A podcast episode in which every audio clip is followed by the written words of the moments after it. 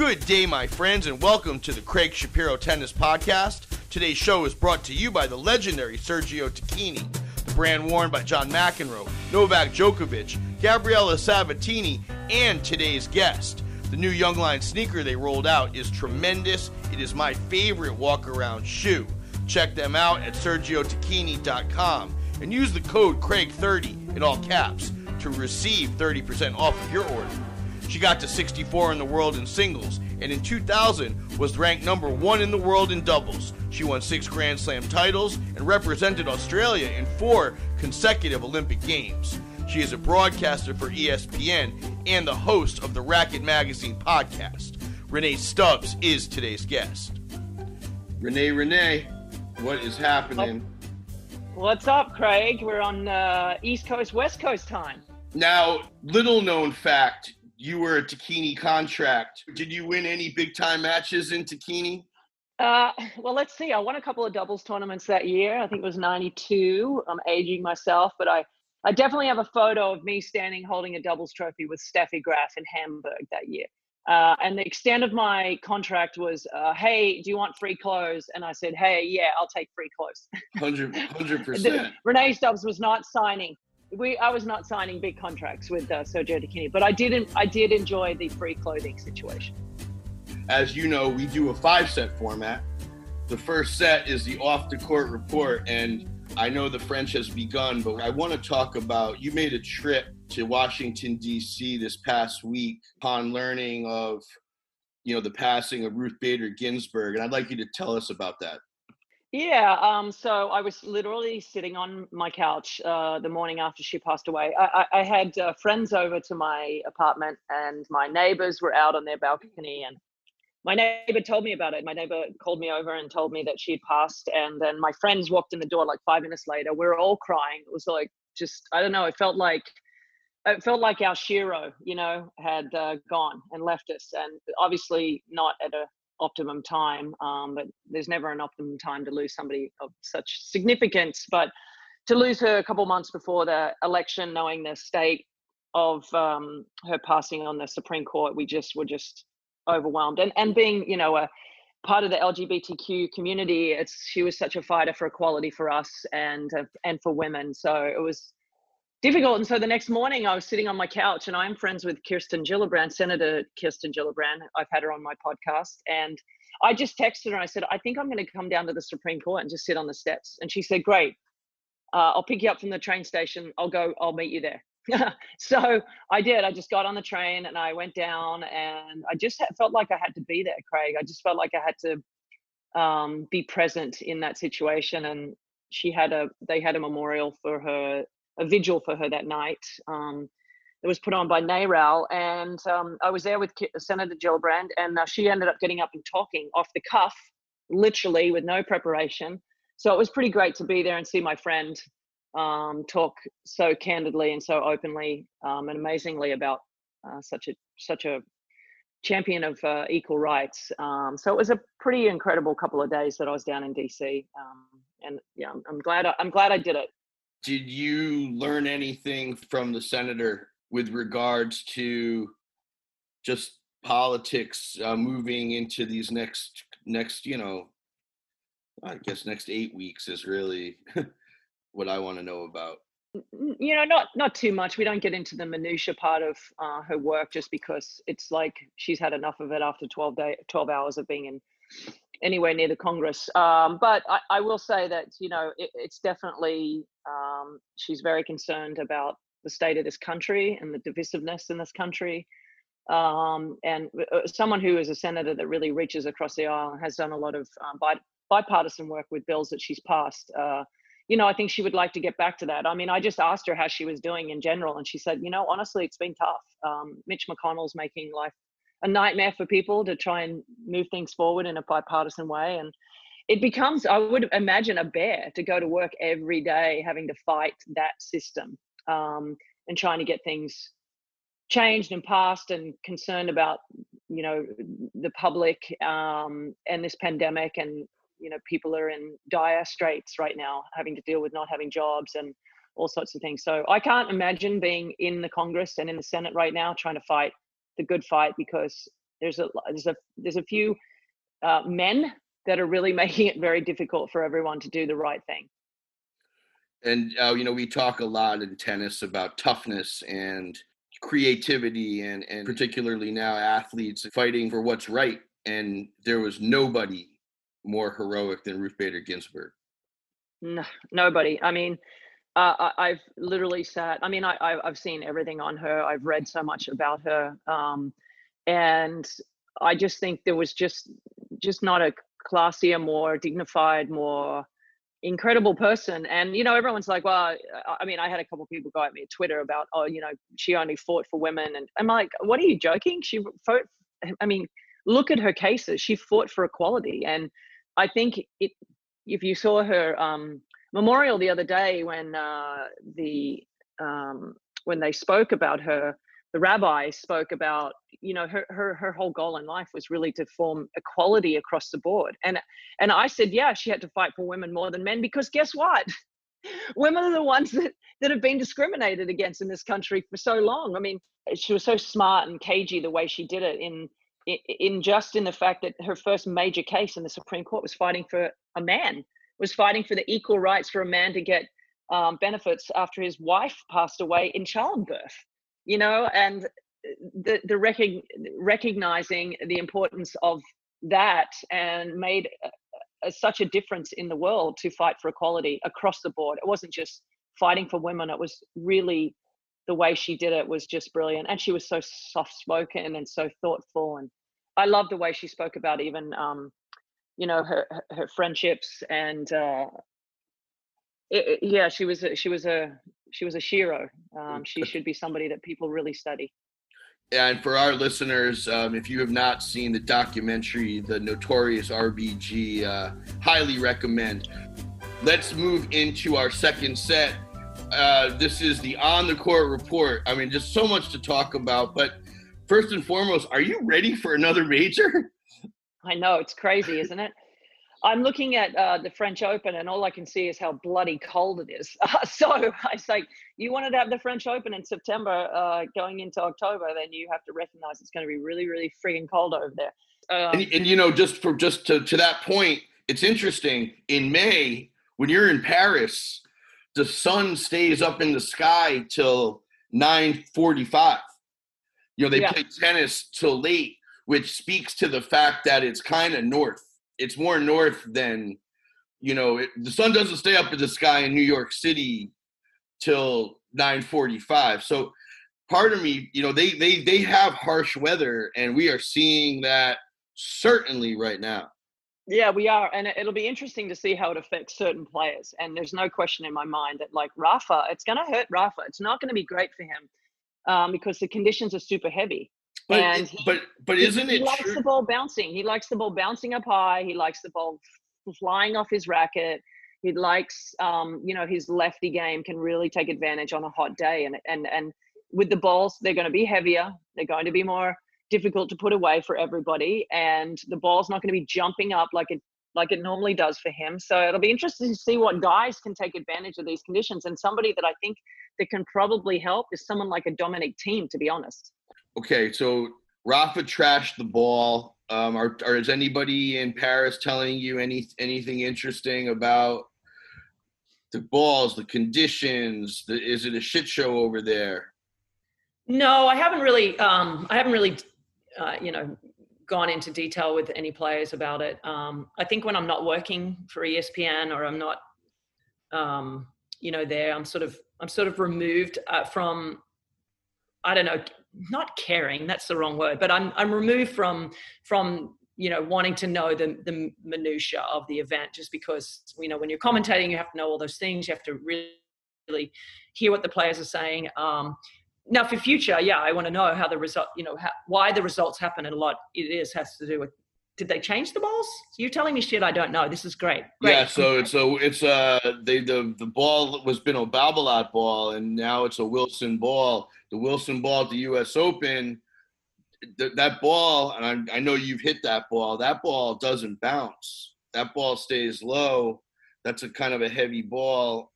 That ball wears out quickly.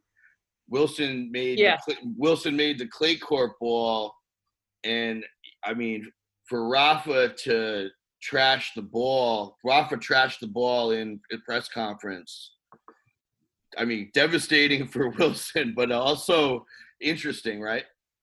Well, it's funny because you know it depends on the player, right? I'm surprised to hear that. It, it, it must be the guy's ball at the U.S. Open, uh, and the comparative to the ball at the French Open maybe heavier, maybe difficult. But like someone like Sam Stosur, for example, she so loves the ball at the US Open, which is obviously why she won the tournament. And she hates the ball at the Australian Open. She's like, that ball just doesn't do enough for me. And whereas at the US Open, the ball flies and it's jumps. So the women's ball at the US Open must be different because Sam and Rafa play a similar game in the fact that they want the ball to spin off the court with the forehand and, you know, jump was for Sam with the kicker. So I'm surprised to hear that from Rafa, considering he has won the U.S. Open a bunch of times. Um, but you know, he's used to well, no, everything no, but, being the same. Hold on, let me let me stop you. The Rafa trashed the the the new French Open ball. He trashed. Yeah. yeah, he trashed the new French Open ball, which is the Wilson ball special for the clay. The, the the talk is is that the ball's heavy and the ball isn't it's not bouncy. There was more action in the Babolat ball. Yeah, but come on. Also, at the same time, you weren't playing in September, Rafa. You were playing in May where it was hot and spicy, right? And the ball was jumping off the court for you. So it might not be the ball, it actually might be the conditions, which is why I said the French Open played at this time of the year does not bode well for someone like Rafa.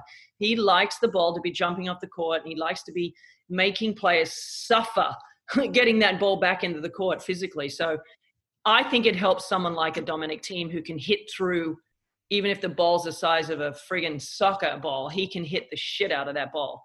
Um, you know, someone like a Stan Wawrinka, for example, the guys that hit the ball a little bit flatter with a little bit more like juice on it, um, they're gonna they're gonna prefer to play Rafa in those conditions. Um, not saying they're favorite, but they will definitely prefer it than the flightier conditions in May. But isn't it true that the players that are going to get to play six matches on Chatrier under the the roof have a wicked advantage. How how will the scheduling adjust to make it a fair fight, or it never is a fair fight? Well, I think the only time it's going to be an advantage for them is if if it rains and they close the roof, right? Then it will be a huge advantage, obviously. Um, I don't think it'll be any. It it won't. The conditions are the same if the roof is open. So it doesn't matter if they're on Chatrier or Lenglen or wherever. Um, the conditions will be the same. But if it rains, there's no question, and they get behind in matches, and the people that are on. But that's the same on every Grand Slam. And I guess you know people will bitch and moan about that. But at the same time, listen, when you earn the number one or two ranking in the world, you deserve. You get to go play out there. And if you want to bitch and complain about it, you better get your shit together and get and get to be number one and two in the world, and then you'll get to play on that court all the time. Let's back up for one second. No Ash Barty, no Belinda Bencic, no Bianca Andreescu. What can you tell me about no Ash Barty? Um, I'm just stunned that she's not defending her title. I, I, am saying this with all candor and all honesty. I have not spoken to Ash, so I do not know the reason why she decided not to play. Um, I I am a little surprised that she didn't want to go and defend the title uh, because I think that's one of the most incredibly incredible honors that you can have as a Grand Slam champion is getting to go back and defend your title. But knowing Ash the way I do, she is the type of person that doesn't mind taking a year off. Let's put it that way. You know, and I think that she's probably um, I, will be this this this I will be really honest about. If there's one player that would take an entire year off and not care about not having the recognition, not having the money, not having the you know the fan adulation or no fan adulation or or press or what and is happy being home playing 18 holes of golf every day right. and hanging out with her dogs and her family it is ash barty and a lot of these tennis players want to play because they want it, they want the money they want the recognition they, it's an it's their identity as a tennis player. Um, they like the twitter loves them and uh, you know they they they they hang for that right? Whereas ash doesn't really give a shit. You know what i mean? I mean this is a girl who retired at uh, whatever it was, what 19 or something, Right. and went away and played cricket. Like she she had won I think almost a million dollars a year before she retired. So I think the bottom line is that Ash is that type of person like, look, I'm not really into it. I don't really feel like it. I don't want to play. And she says, okay, I don't want to play. Now that doesn't mean that she's not. She'll be super ready to go next year, and she'll be ready to lay her lay it all back on the line again next year. But I don't know. She's just a she is a unique unique human being in that respect. What can you tell me about no Belinda Bencic? I mean, Belinda Bencic a year ago semied the U.S. Open. She really had Bianca Andreescu on the ropes. I thought she was gonna start making those kind of money moves that you know you work your whole career for, and she ain't. She's not around. Do you know anything about her not being around?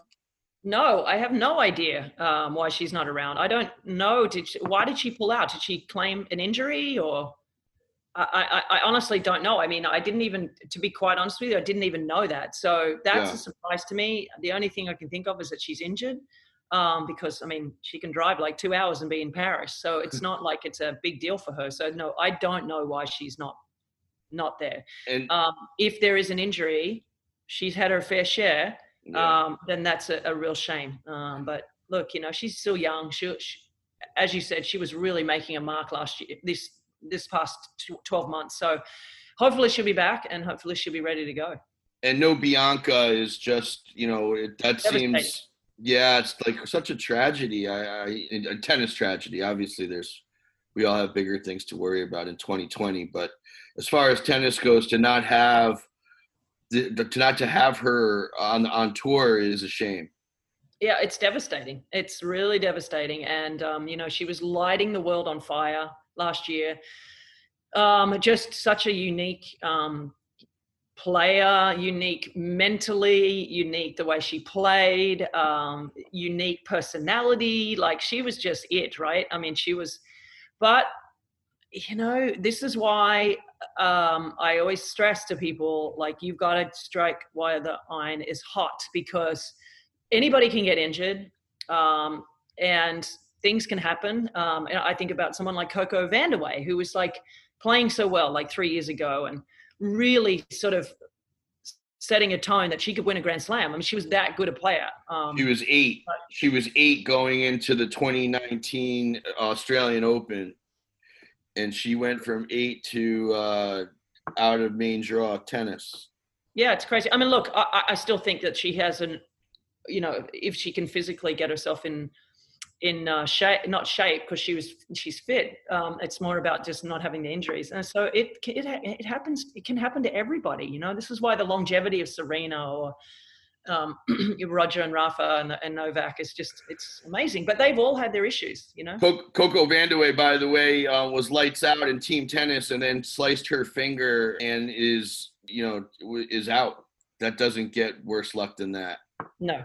Any uh, closing thoughts? I don't like. I don't like to break down the draws quarter by quarter, uh, section by section. Do you have any other thoughts about the tournament that uh, you'd like to share? Yeah, I one thing I hate to do, I hate is when uh, you know Tennis Channel or ESPN or whoever it is puts the projected quarterfinals. I'm like, dude, that is never going to happen. I hate that. I'm like, let's look at um, maybe first rounds because that's the only thing that's guaranteed. Um, I think that it's going to be an incredibly interesting couple of weeks, just like it was at the US Open. Obviously, there's a few more fans um, in Paris, but um, yeah, it's a unique year, Craig. I mean, you and I know that, um, and we'll see who comes out of it. We'll see who fights through this. uh, keeping with the on the court motif, did you get bumped to the A team uh, on the low at ESPN? Are you without any without any real fanfare uh, this past U.S. Open? Did that happen? Um, no, I wouldn't say that. I mean, look, we're we're all one team. I do a lot of the ITV, which is all the direct TV um, stuff for them in the first week, which is why you don't see me a lot in the first week, just because I'm really got my hands tied doing all of that um, for the direct TV and the online ESPN Plus stuff. Um, they use me a lot doing that, um, and then the second week I usually bump over to the main. Uh, we call it the lineal channel, linear t- channel. Um, but this year, because of the pandemic, I was there. Obviously, Pam was in California. Uh, uh, we had a couple of uh, other people that are on the, you know, usually doing the A team, as we call them, uh, had to go away for a couple of days. So I was like really, I was very present there. It was just Chrissy and I that were the two female analysts that were present there the whole time. So they used me a lot more, and I appreciate it. Like I, you know, I listen. I love my job. I, I love covering tennis. I love talking about it. I love being a part of it. And so, yeah, I mean, I'm really pleased that ESPN has uh, started to use me a lot more in their linear production um, side. So uh, I'll take it anytime. Rennae Stubbs, I tell you, you were you were uh, omnipresent uh, at the U.S. Open. Let's move into our third set. This is the part of our show where we talk about your career. I want to ask you about your really, I think, probably your best moment at the French when you finaled with Lisa Raymond. What are your great memories from that tournament? Well, I like that you uh, posted that way. For me, it was a fucking tragedy, uh, not winning the French Open uh, in my oh. career. Um, but yeah, I mean, it's still a great thing to to reach a final. I I, I reached the mixed doubles final as well with Todd. Um, that was that was almost more difficult to take because I think we were the better players, uh, the better doubles players anyway. I mean, we lost to a really good team in David Adams and uh, Mariaan de Swardt, both very good in their day. Um, so I lost in two finals, so the French doubles and mixed. Uh, and it was tough. Um, we had, and I did end up beating Ruano Pascual and Suarez many times after that. Um, and Lisa and I had beaten them many times prior to that. Let me just stop, really let me just stop you quickly. Virginia Ruano Pascual and Paula Suarez repeated that year. They, it was, was 2000. It was the turn of the century. You were playing with Lisa Raymond, who was just nominated to go into the Hall of Fame. Um, obviously, there's a vote. She's not in, but they put they put her name up. the ballot. They put her on the ballot, which really is a tremendous honor in and of itself. Who were you in 2000? I, we talked a little bit about last time we talked. I think you said that you guys were fighting at that, like you you were not having a good moment when you. No, it was not us. It was our coach at the time uh, who I still blame for that loss um, and will blame for that loss for the rest of my life because he decided to be a complete prick the day before and have arguments with us on the practice court. And then subsequently didn't talk to us until the next day and uh, like said one word in practice. So it was like this whole like 24 hours of fuming with one another um, prior to a final of a French Open. And I can tell you now, as a coach, if I did that and you know, made, I was trying, you know, he was trying to make a point. I don't know what the point was um, because his job at the time was to get us prepared for that final as in a, in a good a space as possible. And I cannot imagine as a coach not doing that. No matter how much my player pissed me off, I would make sure that they were in the right frame of mind going into a into a Grand Slam final, and he did not. And so I, I still can't believe, uh, which is why he doesn't have a job on the tour anymore. Um, because you cannot do that. You have to take your selfishness out of any situation with a player. And if you don't want to work with them anymore because they pissed you off or they you feel like they're you know not listening to you or whatever the reason then you do it after the tournament is over and then you say listen that's good i've had my run with you and i'm getting out of here because you don't respect me whatever it is but you don't do it in the middle of because you know you're getting paid that's like that's like you not turning up for work you know um, so I blame it on him. I will for the rest of my life. Um, but having said that, we lost to a great team that ended up being one of the great teams of all time. You you played Navratilova and Natasha Zvereva in the first round, who were wild cards in. What are your memories of that? I mean, oh. to play Martina in in a Grand Slam is I mean, it just sounds amazing. Well, I can tell you, and I can go back to that match like it was yesterday. And I remember Lisa and I just thinking, we cannot fucking lose this match against someone who's like twice our age, right? no matter how great Martina Navratilova is, was, will always be, our first thought was we cannot lose this match. And of course, Natasha's Zvereva, one of the great doubles players of all time. So, I mean, them together had won like 600 Grand Slams. So for us to lose to them, it wasn't like, what a disaster because I mean, two two of the greatest players. I mean, Martina's the greatest doubles player of all time, and Natasha is certainly ranked right up there. But still, what a what a rough first round. And to top it off, we were set all and we had to finish because of darkness or rain or one of the two. And so we had to sleep on being a set all and having to come back the next day and play one set. And, you know, for anyone who's had to do that, it is not fun. It is not fun to sit on, you know, a match in the middle of a match and then to come back and have it all on the line in one set. But As- hang on. I think we were the number one seeds or number two seeds at the time. So, uh, I mean, we guys- winning But you guys just snuck through that match, though. It's a, that was a tight third set. Yeah, what was it? Six three? I think six four. I, I I- was it six? Four. I mean, dude, I'm telling you, I, I was so nervous to win that match because I did not want to lose that match. And you know, Lisa and I, as I said, I think we might have been the number one or two seeds. We were definitely one or two. And and I was just like, we can't lose this match. And and we ended up winning, which was yeah, it was pretty amazing. I got some pretty shitty first round draws sometimes in doubles, even when I was seeded or defending have- champion of Wimbledon one year. I came back and played the Williams sisters first round. Like, what the hell? Are you serious? I lost No. that one. But now, now, do you have like an interesting memory of being on the court with Martina and being like, "Geez, she's so good." Oh yeah. How Uh, old is she? Like, Martina was so good because you, know she was obviously serving in volley, and. You get a great return, and she never missed the first volley. I mean, every ball always came back. So you knew she moved in the right place. She covered the right thing. Um, you know, the thing that she didn't have that was great was her second serve. You know, her second serve you could really take advantage of if she didn't hit a good one. The lefty helped her, but you know, she didn't miss a lot of returns. She was so she was just so solid. She was so good. She didn't have any weaknesses. Um, and so to beat her, you really had to hit two or three great volleys or two, two or three great shots or lobs. And so, yeah, we had to work together as a, a team to win that match. And we ended up doing that. And obviously it helped us um, get through the tournament. Yeah. The I'm in the middle of the Jelena Dokic autobiography, and to be honest, I'm kind of like numb even saying that out loud. Like I've been stunned at what I've read these first 35 pages, first 45 pages. My question to you is where were you during the middle of this situation? I imagine you had a front row seat for a lot of a lot of it as an Australian player. Yeah, I definitely had a front row seat to it all. I mean, she was obviously very. Um, we we didn't hang out at all because she was always, you know, being pu- pushed and pulled by her father, literally. Um, so so she wasn't social at all on the tour. Um, you know, and I, I, as you will see as the book goes on, there's an incident in Montreal where I was playing doubles with her, and I basically had to go to the.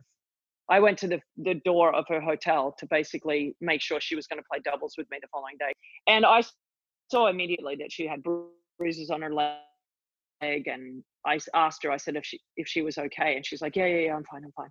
And then we went. Just one second. You so you said that you saw bruises on her.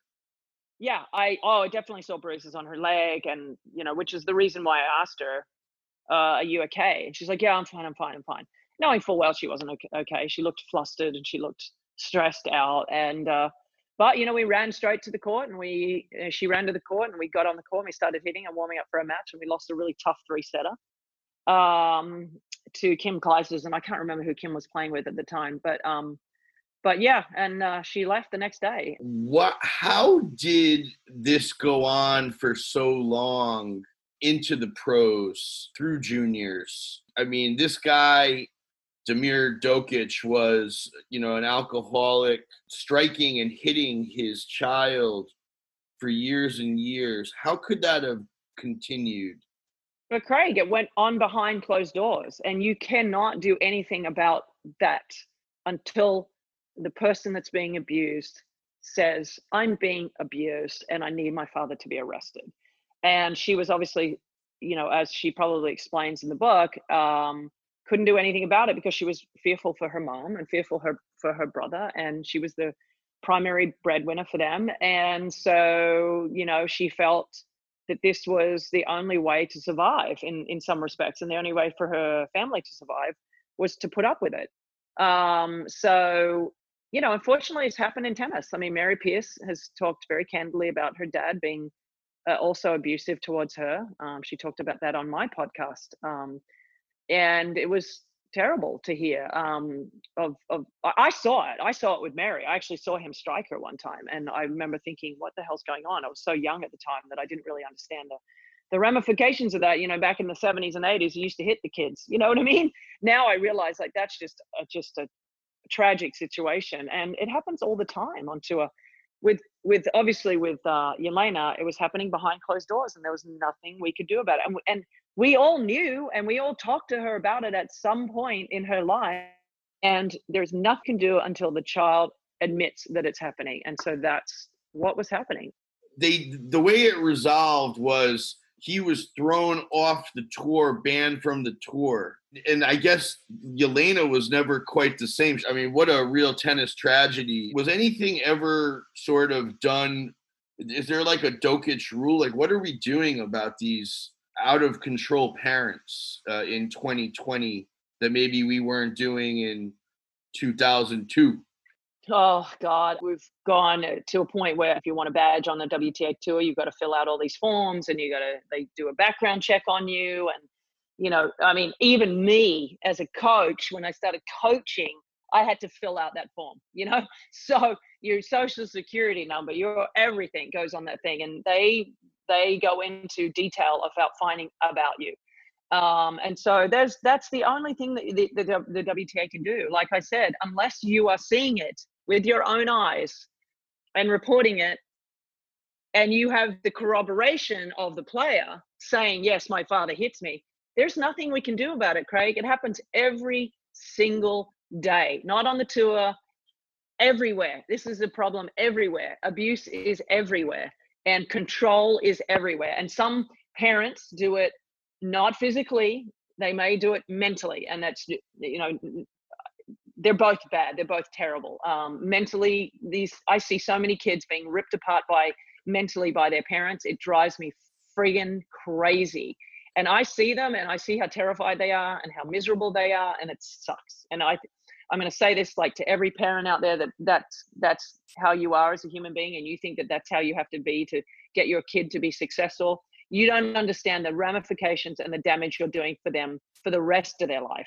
Well, and this this this Damir, terrible. Yeah, it is terrible, and this Damir Dokic situation because I was bopping around on tour at that time, and we saw her, and she was this incredible ball striker and you know it was not a secret that the father was an out of control person how he wasn't dealt with in a more significant way is stunning yeah it is stunning but as i said you, yeah. we, we didn't see any of this face to face and there's nothing you can do about it i mean she had to say yes this is happening and she never did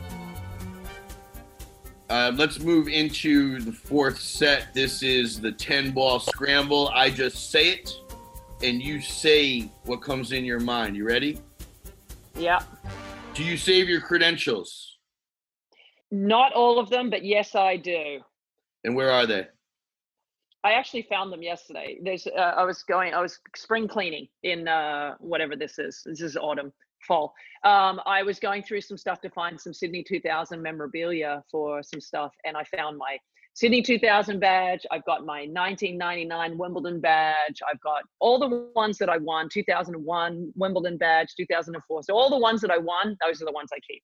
Rennae Stubbs very selective about her credentials. Are they in a drawer, a box? Where are they? They're in a bag in some like box. They're in a bag. Yeah. Your current racket. Babolat, Pure Storm. Love it. Uh, size of your grip?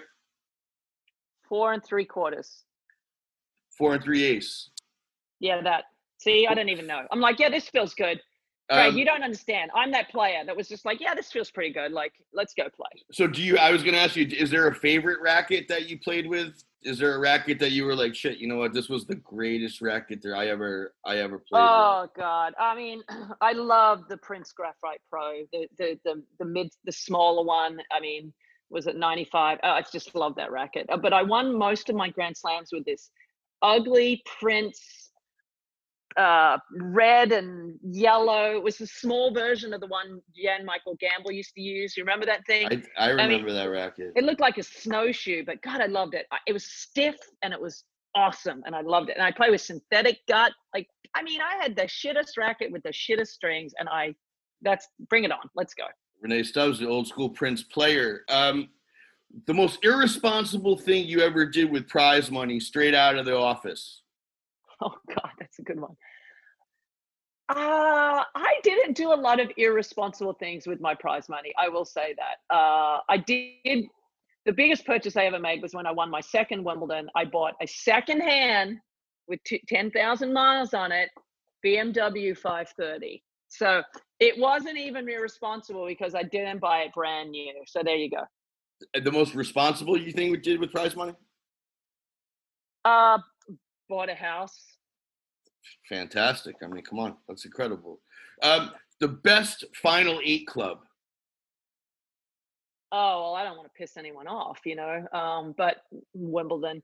Although, let me tell you, I've never been to it because I'm always working and I'm always super busy. But um, I think to always know that you can get a ticket to Wimbledon for the rest of your life is pretty cool. Um, Novak Djokovic. Uh, complicated and I mean, truly, wow. I mean, his career, he's going to surpass everybody. He's so good when he's good, but he is, he is um, a lightning rod. You know, I mean, what happened at the U.S. Open, and I mean, I can't even think about Roger or Rafa doing something like that, and then it's just, it's just unfathomable. But then again, Tim Henman got default, and you can't imagine him doing something like that. Either.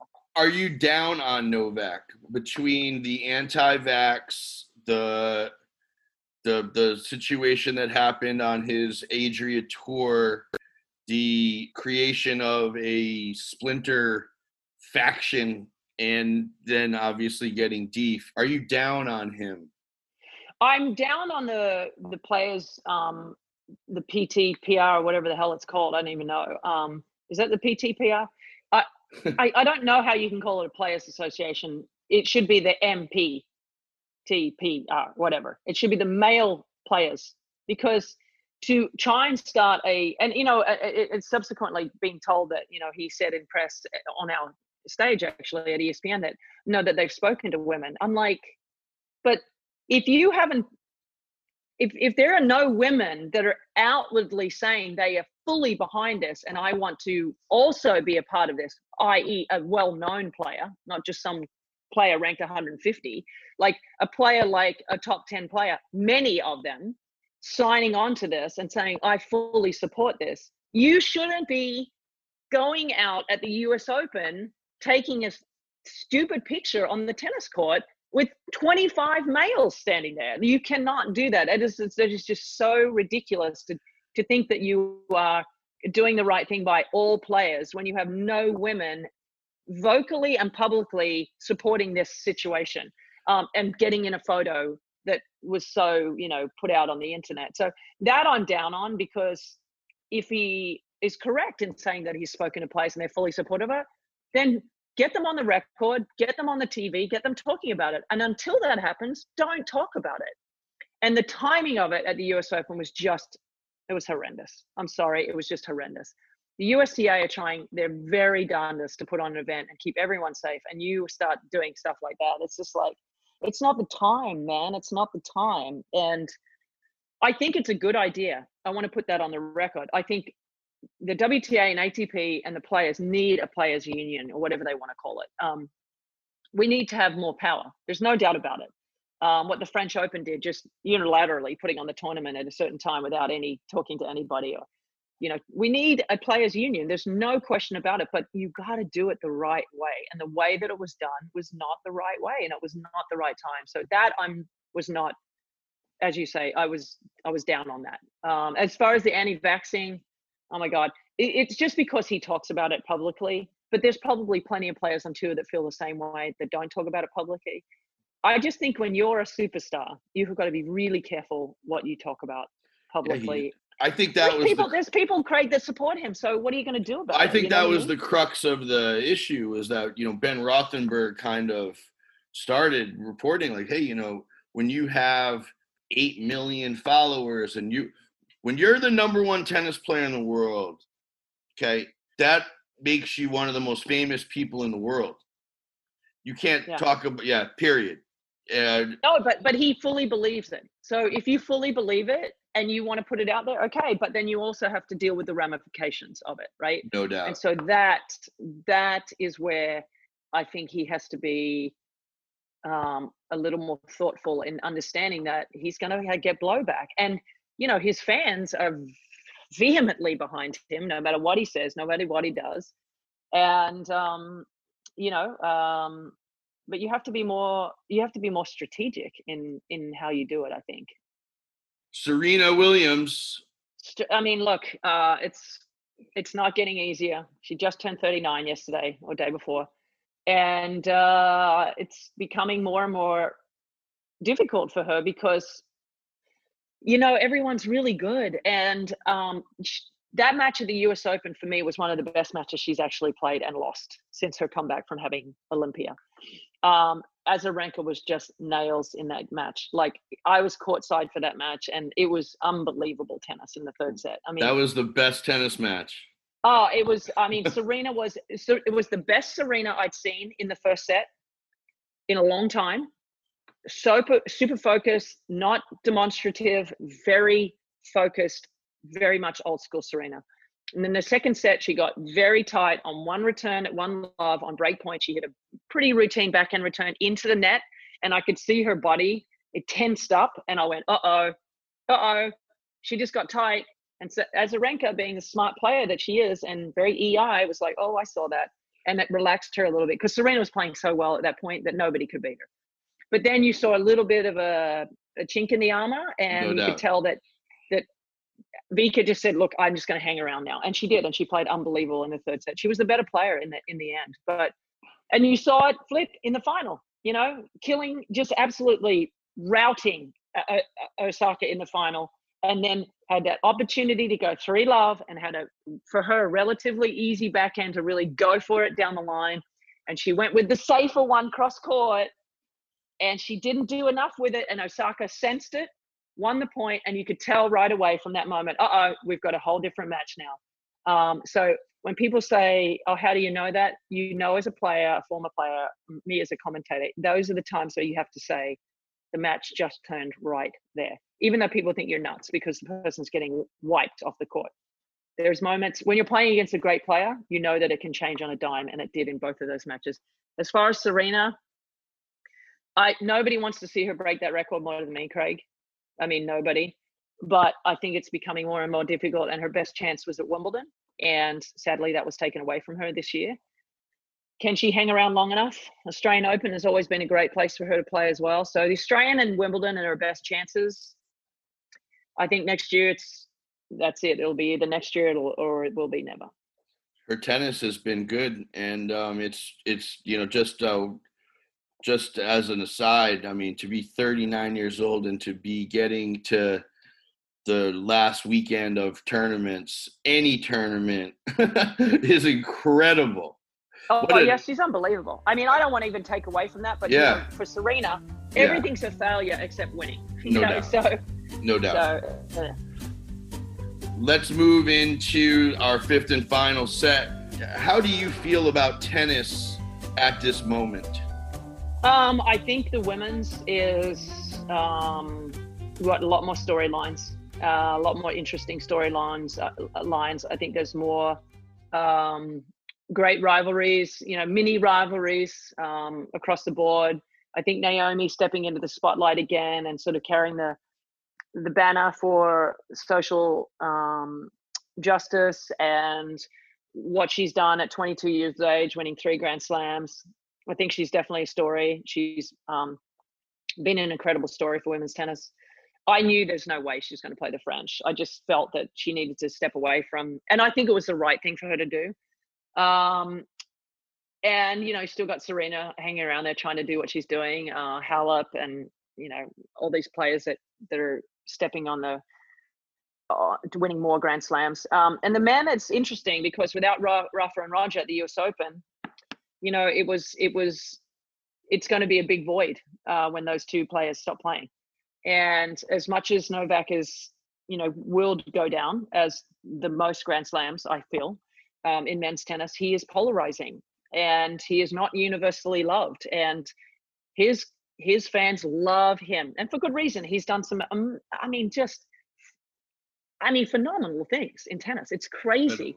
And crazy. But he is not universally loved. And so that hurts the sport. You know, Roger is universally loved and everybody knows him and Rafa as well. And, and um, you know, on the men's side, they're really going to have to start stepping up to the plate. And Dominic Thiem winning the US Open, okay, it helps. Um, Zverev finally almost winning a Grand Slam, that helps. But those guys are going to have to start winning Grand Slams for them to get the, the notoriety and the fan base behind them. Um, and they and men's tennis needs it because Rafa and Roger are not going to be there forever.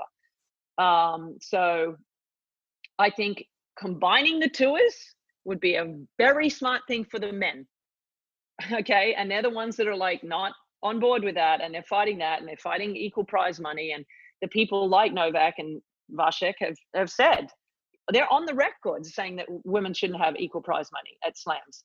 And I'm like, well, let's play best of three then, okay, at the Grand Slams. And then we don't even have to talk about this. They, the guys play best of five and the women. So why should the women be getting equal prize money? I'm like, I've sat through five setters that are as boring as F, okay? And I don't need to sit through another five setter. Now, I've sat through some great five setters and I've sat through some great three setters, okay? So the, sh- the set that everyone remembers is the fifth set. It's the last set, okay? So if you want to go on and bang on about the equal prize money because of the sets, and then people say, well, the women should play best of five. Well, no, let's let the men play best of three. Like, let's make them give a shit every set because I've seen guys tank sets all the time in men's tennis.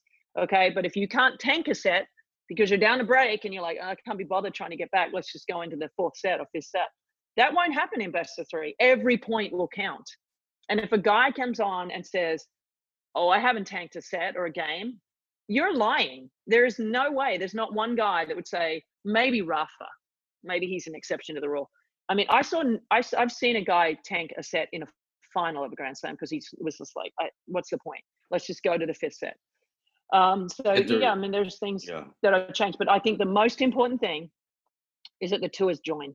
That is the most important thing for the for the the sanctity of the sport, for the longevity of the sport, and for the health of the sport. The tours need to be combined. There is no doubt about it. How about the coolness of the sport? Like, let's get it moving. It'd be so cool. Yeah, and then you could have some combined, you know, a lot more combined events. You could have maybe mixed doubles at some events. I mean, let's make tennis fun again, you know, and let's not make it so predictable. And I think that's a vital, it's vital for tennis to start exploring new ways to promote the sport. And, you know, cricket is a great example. And Americans don't really know cricket or understand it, but I do. And Test cricket is played over five days and it's the traditional thing and it is boring as F, but there are traditionalists that love it. Okay. But I can tell you the most popular cricket is 30 30 cricket right. which means it's basically like quick, quick, quick, and, and you know, super fun. It's like basically like the home run derby every day. Um, and it's fun and it's it's exciting and it's played over two or three hours and it's done. And tennis needs to adapt to that. And you know, we're going to the tiebreak in the fifth, and they're always trying to shorten it. It's like, well, I don't know. And I think if anyone would do it, it would be the Australian Open. They would be the first one to sort of say, all right, we're going to do best of three or something like that. And maybe in the semis and finals, we do best of five. But and a lot more men would play doubles if that was the case as well. I think. No doubt. Uh, Rennae Stubbs, um, I trust that I'll be um, bumping into your tweets and your social media uh, over the next couple weeks. And listen, uh, have a terrific uh, French Open from the East Village. And I will. I'll be I'll be planted watching uh, you know a lot of tennis on clay, uh, which I love. And my podcasting partner for the Racquet magazine, of course, as you know, is Caitlin Thompson. And nobody loves clay like Caitlin. I actually had a guy on Twitter say to Caitlin about that clay should be removed as a tennis um, played on tennis should be removed from playing on clay. I'm like, are you smoking crack? It's like, come on. Um, that's the beauty of tennis and why it's so difficult is that tennis is played on different surfaces. And so for me, that is why tennis is the most difficult sport in the world. I I think I, I I feel like um, you know the clay court, the true real clay court, the, those the great clay courts are like a living, breathing beast, and you got to conquer that beast. And it's amazing feeling to slide through clay if you know how to slide. yeah, oh, I know. Listen, I, I was not a great clay courter because it obviously didn't lend itself super well to my my my attacking style of tennis. But oh my god, I loved sliding. I could slide for days on clay. Like I loved that about it. And when I stepped foot on the courts at at the French Open, I was just like, oh my god, these clay courts are just perfect. They're, They're perfect. magical. And you'd come you'd come from playing on like shitty clay in like Germany that was heavy and you couldn't really slide and like bad clay in like other parts of France it was slippery and then you'd get to Roland Garros and you'd be like this is what it should feel like underfoot um so yeah I I could slide like nobody's business, mate. The, the TerraBat 2 is the greatest clay, they say. Uh, Rennae Stubbs, you are released. Thank you very much. Thank you, Craig. Have a good uh, French Open yourself. I'll see Beautiful. you soon. Okay, thank you. All right. Bye. Huge thank you to Rennae Stubbs and thank you to Sergio Tacchini. See them at sergiotacchini.com and use my code Craig30 in all caps at checkout to receive 30% off of your order. We just re upped the tennis t shirt of 2020, the Quarantine Classic, and we are taking orders for the Blanc, the TerraBat 2, and the Vare. Shoot me a note if you want to get on that program. Max Loeb edited the show. Our music is by Brian Senti. We'll be back next time with more of the most interesting voices in the sport. Until then, I'm Craig Shapiro, and you are released.